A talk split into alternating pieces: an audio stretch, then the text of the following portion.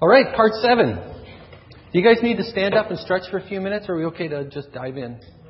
Or jump in? Okay, we're going to jump in. All right, thank you for that authoritative word.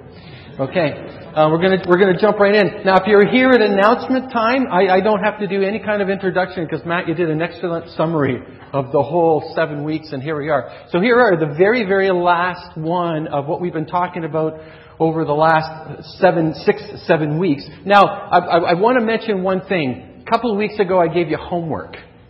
I don't know if anybody, does anybody remember the homework we gave out for people? Yeah? Um, I, I, I, meant to mention it last week, um, but, but two weeks ago we gave you homework. We said for the people that you care about, we naturally just end conversations with, I love you. Right? We, we, we normally say that. We know when the kids call home, we always just uh, you know, end the conversation with I love you. But we challenged you and we said, begin your conversations with I love you. Don't end the conversation.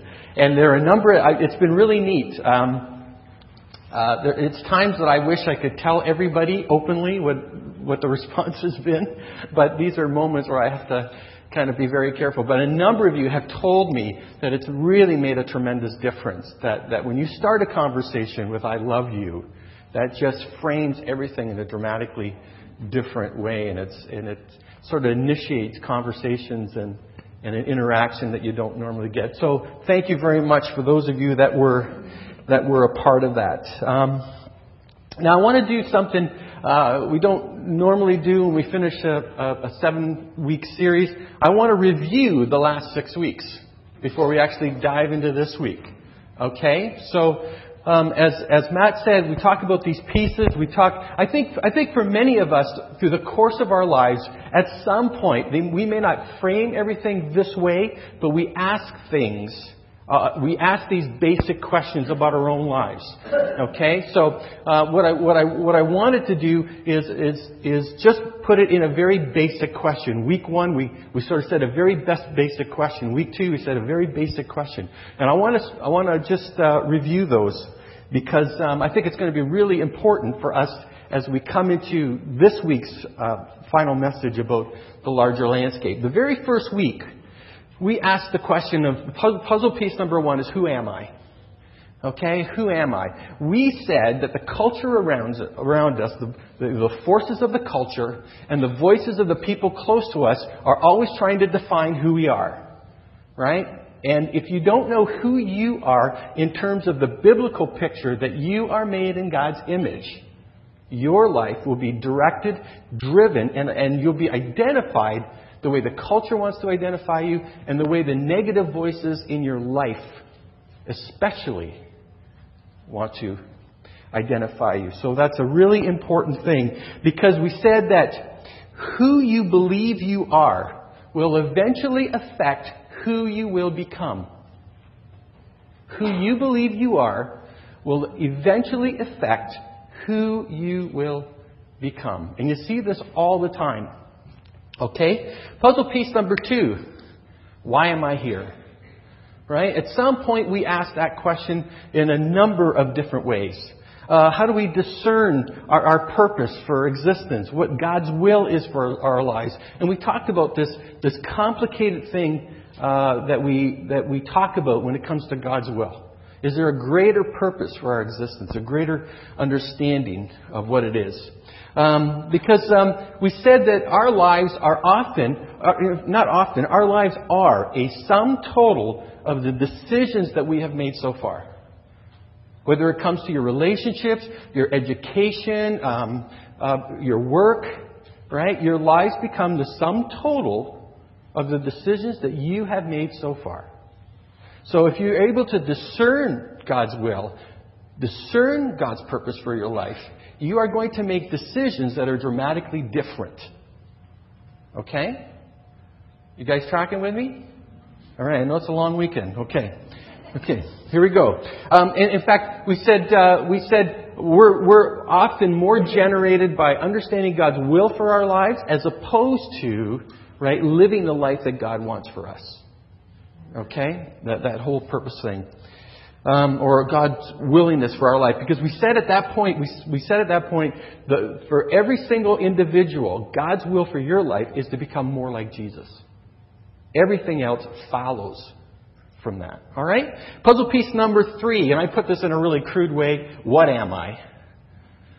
Okay? And, and we're talking about how, how's, you know, another way to say it is how's God shaped me? What are my strengths? What are my weaknesses? What are my passions? What are the things, you know, we talked in, in, in that week about spiritual gifts and, and how it flows out of uh, who God has made us to be. And, and we, we talked about how for some people you can put them in a, in a room full of children and it's just chaos. And another, and a, a totally different person will walk into that room and it'll be just heaven on earth. And you wonder, what did they do? What was the difference, right? You know, we're all, we're all built differently. And we talked about your spiritual gift is what you do for Christ. Your passion is where you do it, and your personality is how you do it. Okay? Those are the distinctions we made at that message, okay? That's puzzle piece number three. Puzzle piece number four, how do I connect with others? Okay? The whole structure of creation is interdependency. It's built on relationships. We're not meant to be alone. We're not meant to go it solo. We're not meant to be so individual that we're outside of a community, that we're meant to relate to each other. We're meant to be in that kind of relational bond, right? Um, and we talked about things like uh, hospitality, encouragement, grace, um, you know, topics like that, that, that, that are instinctively part of the scriptures and instinctively part of what it means to build community so that we encourage each other together. Okay? Very, very important. And, and, and one of the saddest things, one of the saddest things uh, in our culture, in our society, in the world that we live in, that people are alone. Okay? Loneliness is a horrible, horrible thing. Puzzle piece number five. Where do I look for instruction? Uh, this is the week that Matt covered really, really well. Um, the, the, the, fact that God has given us an instruction manual. God has given us truth. Uh, the incarnation of Jesus is, is, is the face of God in reality. And uh, Jesus directed us to the nature and the, and, and, and the characteristics of the Father. Okay? Because, because um, Matt, stressed if, if our idea of God is radically false, if our idea of Jesus is radically false, the more devote we are to that falseness, the worse it's going to be for us. That is why the Bible is so clear in terms of the characteristics and the nature of God, and also identifies our characteristics and our own nature as well.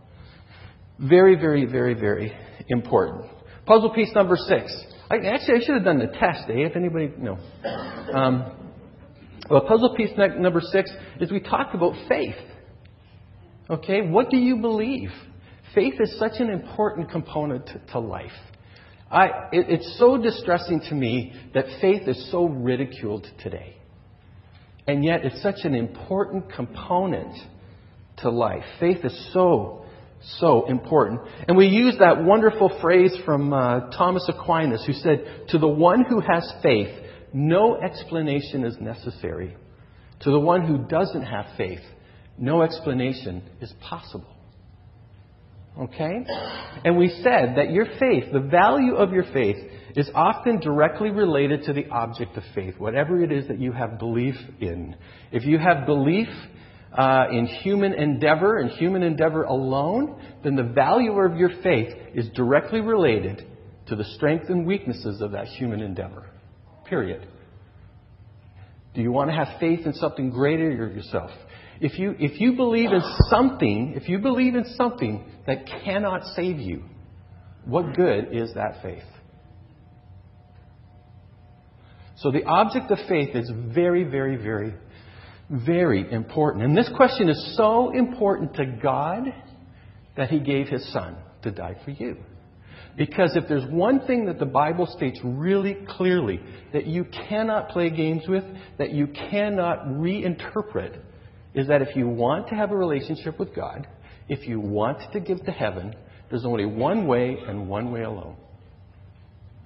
We can do all kinds of dances in terms of how we have church, when we have church, the time we have church, how, you know, all, all that, all the configurations, how faith, number of times we do communion, all, we, but we can't have any doubt as to what the road to heaven is paved with. That's the blood of Christ. Okay? So that's why the object of faith is really, really important. All right? Now, today, today, the puzzle piece number seven, where can I grow? Okay, if, if, if, you're going to talk about all these things, where's the laboratory, if you want to talk in those terms about all of these things and where we can uh, investigate and, and, and look at all of these things, um, we're looking at the church today. All right? And hopefully today, as we look at a particular passage where Jesus mentions the church, in, in, you know, directly with the disciples there, I'm hoping that uh, we get to put together um, some key things about the church that uh, hopefully you haven't thought of. All right? We're going to look at Matthew 16, verses 13 to 19. Many of you are familiar with them. It's a, it's a, it's a wonderful passage. Um, it's not about Catholicism. All right? No offense, but but Peter, as the first pope, okay, this, this is the passage that uh, that every that that they believe is, is the is the passage that talks about the first pope. But um, here's here's the passage. When Jesus came to the region of Caesarea Philippi, he asked his, his disciples, "Who do people say that the Son of Man is?" And that's Jesus' self-identification of himself was the Son of Man. Okay. Well, they replied, some say John the Baptist, some say Elijah, and others say Jeremiah or one of the other prophets. Then he asked them, But who do you say I am? Simon Peter answered, You are the Messiah, the Son of the living God. Jesus replied, You are blessed, Simon John, Simon son of John, because my Father in heaven has revealed this to you. You did not learn this from any human being. Now I say to you that you are Peter, which means rock. And upon this rock I will build my church, and all the powers of hell will not conquer it. And I will give you the keys of the kingdom of heaven. Whatever you forbid on earth will be forbidden in heaven, and whatever you permit on earth will be permitted in heaven. Great passage, right? Um, I think there's some great details that come out of this passage uh, for, for our interest. Now, it's not insignificant that the passage opens up with, with the fact that they're walking into Caesarea Philippi. Okay? This is an area uh, in, the, in the Middle East that is uh, uh very strongly Roman. It's away from Jerusalem, very strongly Roman. And it has all the best that the Roman Empire has. The temples to nature, the temple to Pan, the temple to the emperors. It has everything that, that, the, that the wealth and glory of Rome can, can demonstrate in this city. You know, if, if, if, if you get somebody, if you get Steve Jobs from Apple and they're going to do a big announcement, right? It's very, very contrived where they make that announcement. When the President of the United States wants to make a significant announcement, they stage the whole thing. Right? I happen to believe that Jesus is intentionally sta- staging his next comments. He's come to a place, a place that is so, so, you know, full of the very best of humanity. A region that just talks about the splendor and the glory of the Roman Empire. And he walks into this region and he starts a conversation with his disciples that leads to the kingdom that he is going to build that is totally contrary to the kingdom that they're standing in the middle of. Okay? So it's not insignificant that this is happening, that Jesus is doing this. Um, it's a very public place. It's in the midst, as I've said, of, of everything that demonstrates the glory and the power of humanity.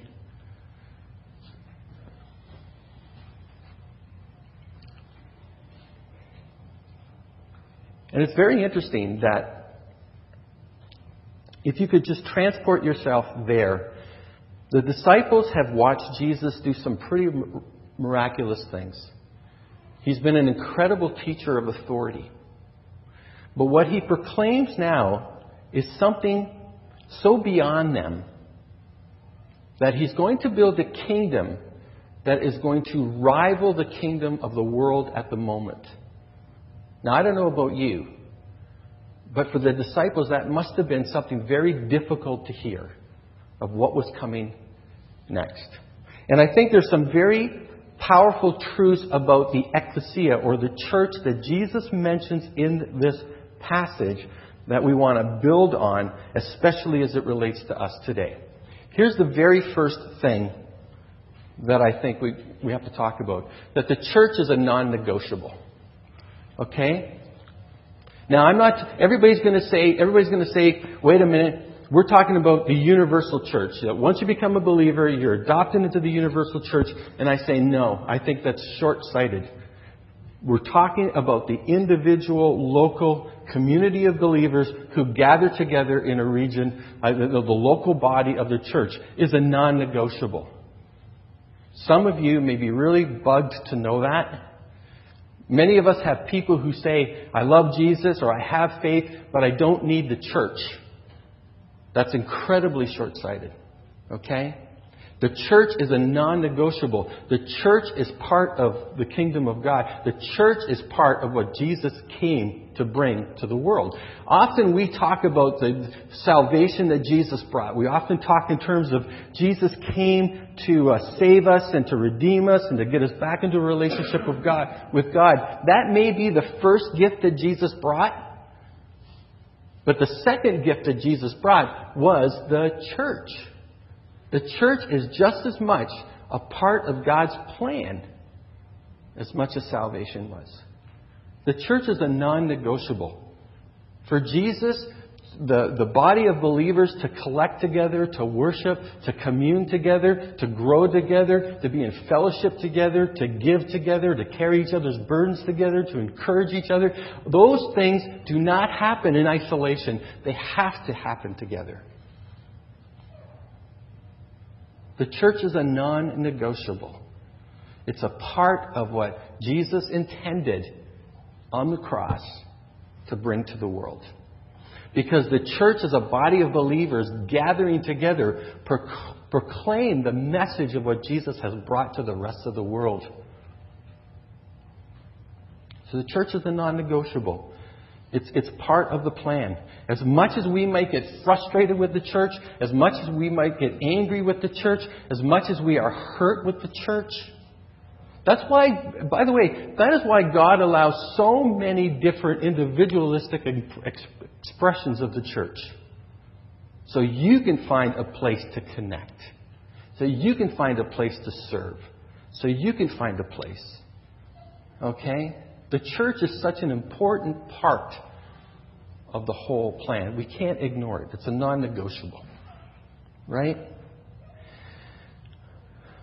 Number two, the church is about Jesus, not you. Or not me. Or not any other individual, right? The church is about Jesus. I'm really fascinated when Jesus says, What are people saying about me? And the disciples are, are giving him all the, you know, the, the rumors. And in fact, they're doing the positive side of the rumors because they don't say, well, the Pharisees say you're a glutton. The Pharisees say that you hang around with prostitutes, that, you know, that they're worried about you. Right? It's, instead, they give it the positive spin, spin. You they say you're one of the prophets. But it's very, very important that Jesus stops them and say, wait a minute, who do you say that I am? You see, if the disciples are going to carry on the mission after Jesus goes, if the disciples are going to be the ones who, you know, are the, are the foundational building blocks of the church and all that that's going to represent for centuries, they better be very, very, very, very clear who Jesus is. They better be very clear that it's Jesus' church, not theirs. They better be very clear that the church gathers together in His name, not ours.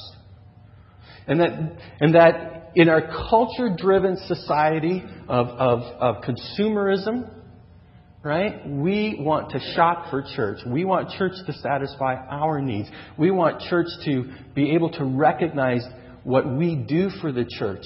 And I know that's, you know, I, I know that's a tough, touchy subject. All right, but we have to we have to be very very careful. The church is for, is Jesus' church, not ours. Okay? Do you know, I had a, I had a, I had a, I had a couple come to me once, and uh, they wrote down a number figure, and, and they slid the, you know, the number in front of me, and it was a thousand, over a thousand dollars. And they said to me, "We will give this to the church every month if you, if you do this style of music only."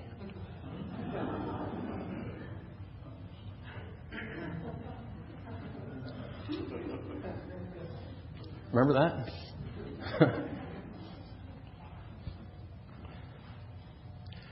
we enjoyed that money for a while. I mean,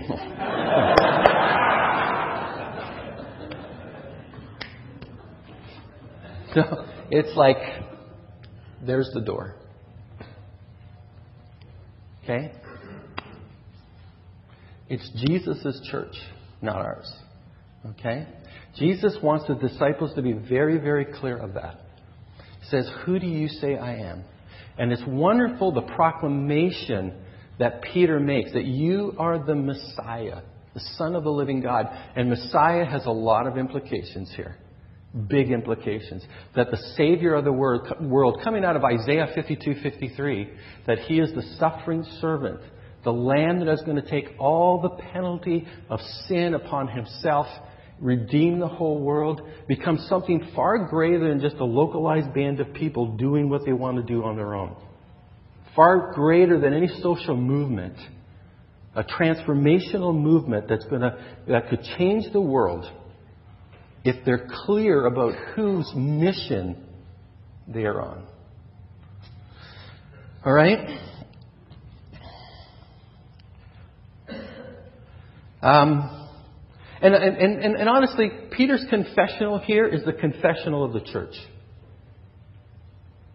that you are the Son of the living God. Okay? Uh, the next one. The church. You cannot grow without it.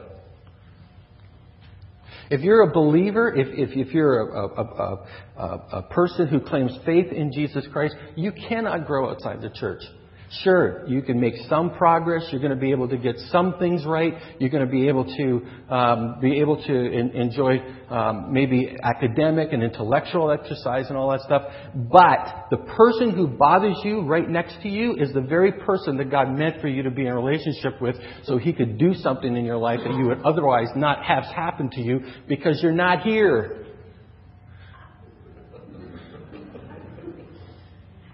Conflict is part of growth, right? I didn't mean to say right beside you. It was kind of a, you know, it was kind of a, right? Not exactly beside you. Everybody's looking at everybody else going, okay? right? Okay? But you can't grow with, with, with, without it, right? You can't.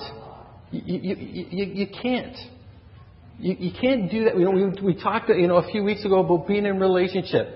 All of the stuff that we get frustrated with church are, are often the very things that God is using you to grow you in a way that no other experience would probably be, allow, be allowable. Okay? We may have dysfunctional families at home. We might have dysfunctional families as a church. But it's all part of the growth. Okay? But you can't grow the way God intends you to without it. When you, you know, I'll tell you, when we gather together, we may be upset about something in the church.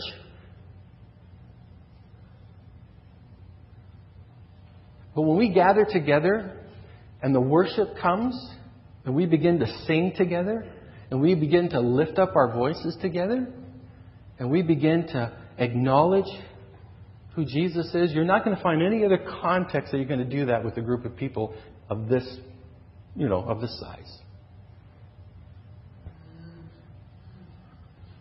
It's all part of it.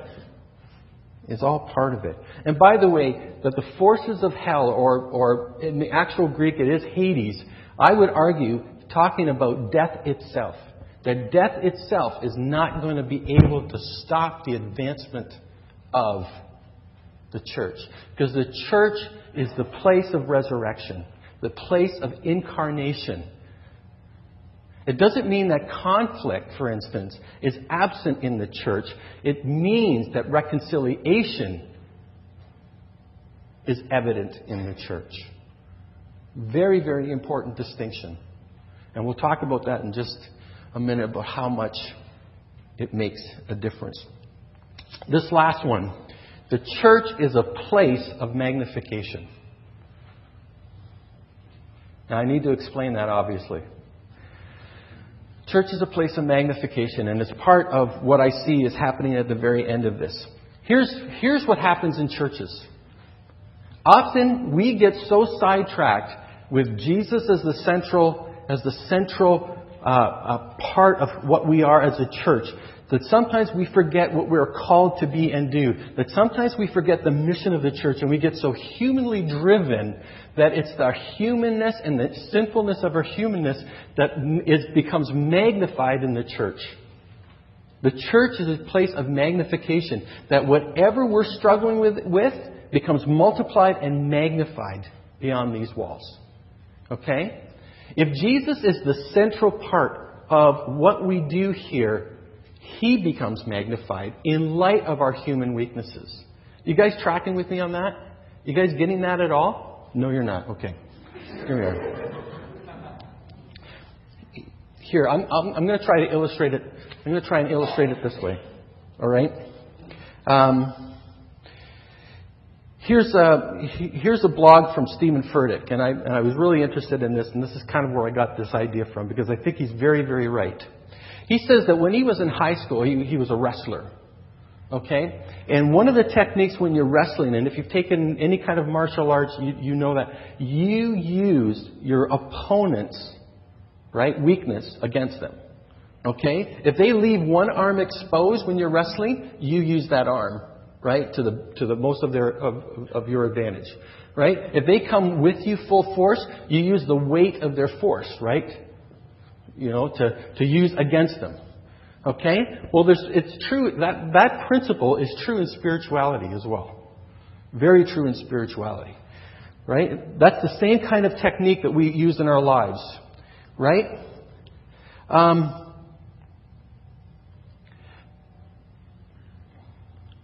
God is often calling us to use what we have for His honor and for His glory. Often we take what we have and see them purely as human weaknesses. And we don't see them as opportunities to do something significant for God. In fact, we want to say, why me? Where me? How come someone else? All of that kind of stuff. Look at the Apostle Paul.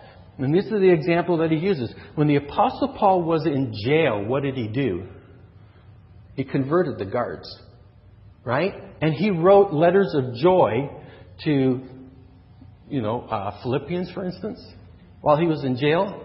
And by the way, starting September 11th, we're doing a 10-part series on Philippians. Okay, so just just to keep you ahead of the loop, right? If you know, he said, if they execute me, it's going to be a gain for me because I will be in heaven. That's what he said.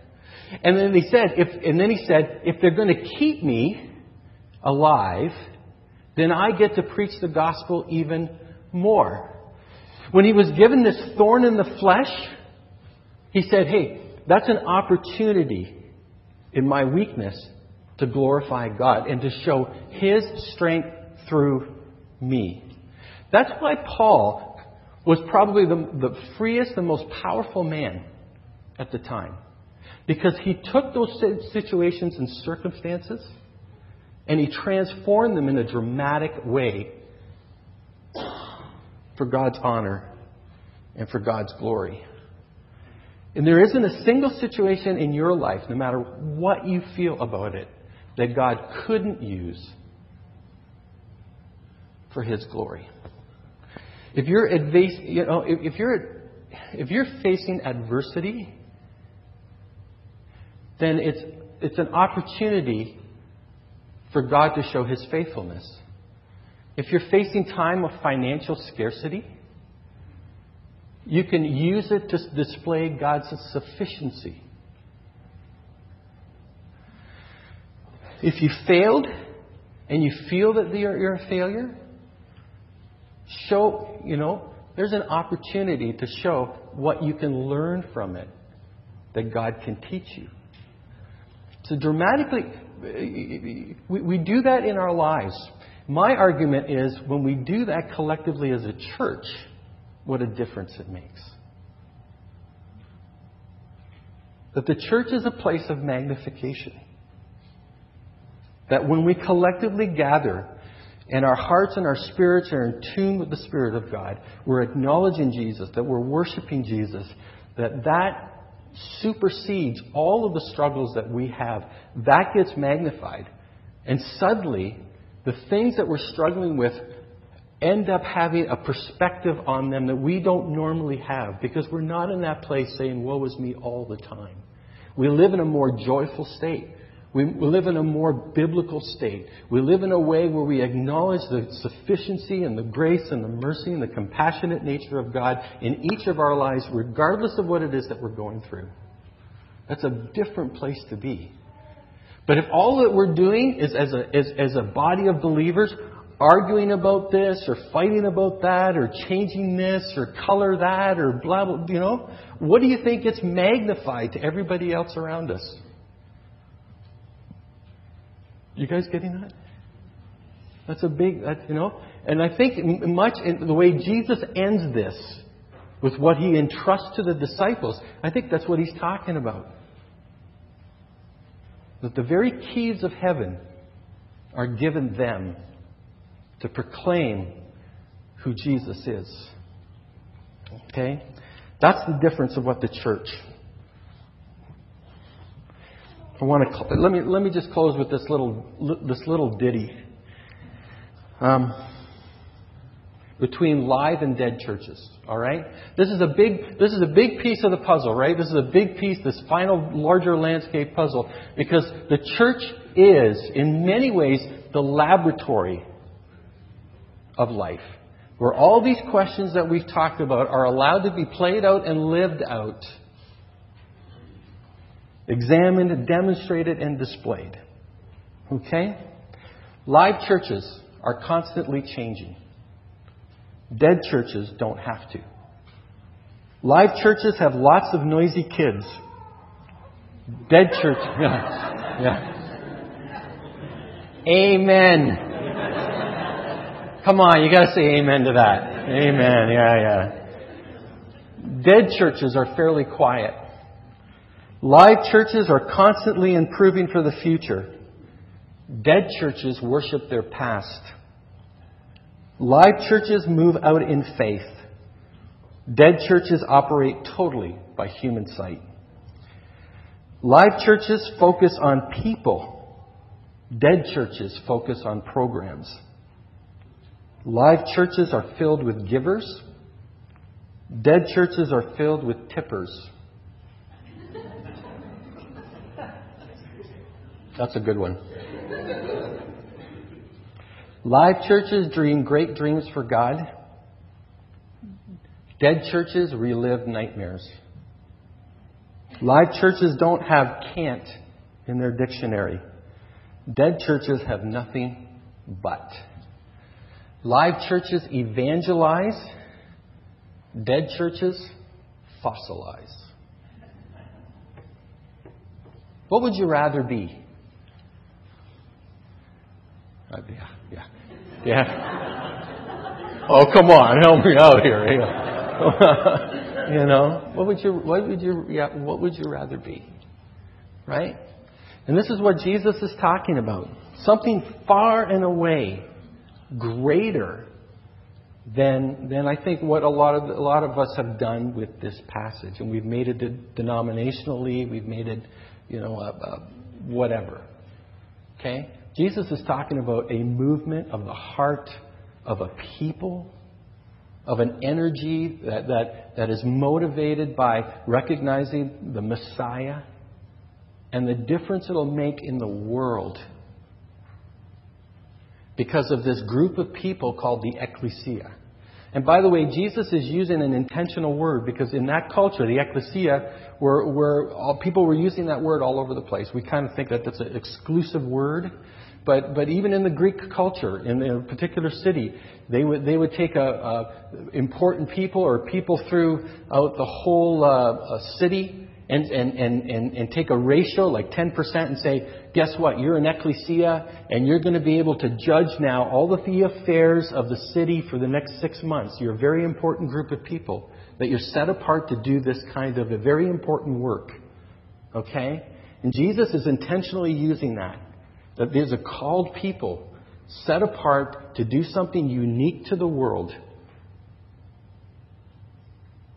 in a message that's really important. And, and you know, we're all part of it, right? We're all part of this church, this, this laboratory where we get to grow and we get to experience all these questions in a really powerful way. Okay? So, are you going to be at church next Sunday? The church is a non negotiable. Is a non negotiable. Don't let anybody tell you any different. I wanted to give you homework this week.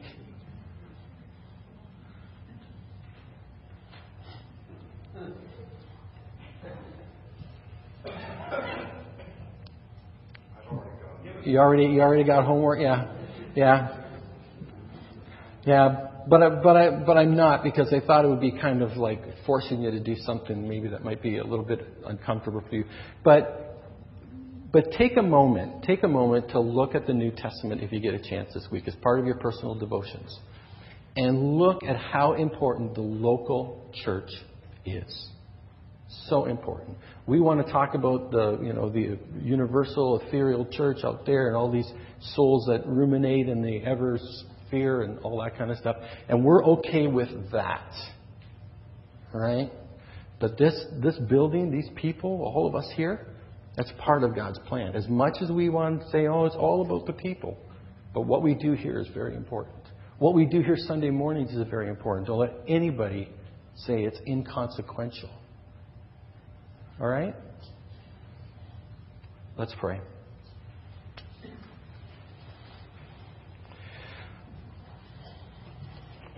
Lord, we thank you. As always, your word is challenging. As always, we find Jesus take an opportunity to, to teach a profound lesson in a context that we wouldn't at first see as significant. But Lord, how much we like to minimize the effectiveness or the reality of the church there are so many people who are even advocating today that the church is only good when it moves out. But that was never Jesus' sole intent. There was as much value for the people of God gathering together as there were in the people of God moving out. It's not uh, one or the other, it's both and. So, Lord, as we conclude this series and look at the larger landscape, as it were, we thank you for the church. We thank you for the wonderful blessing. We thank you for the change and the difference it's made in, in our culture and our community. And Lord, may we strive to build a great community of faith rooted in the great profession of Peter that you are the Messiah, the Son of the living God. And we thank you that we can exalt you today. In Jesus' name. Amen.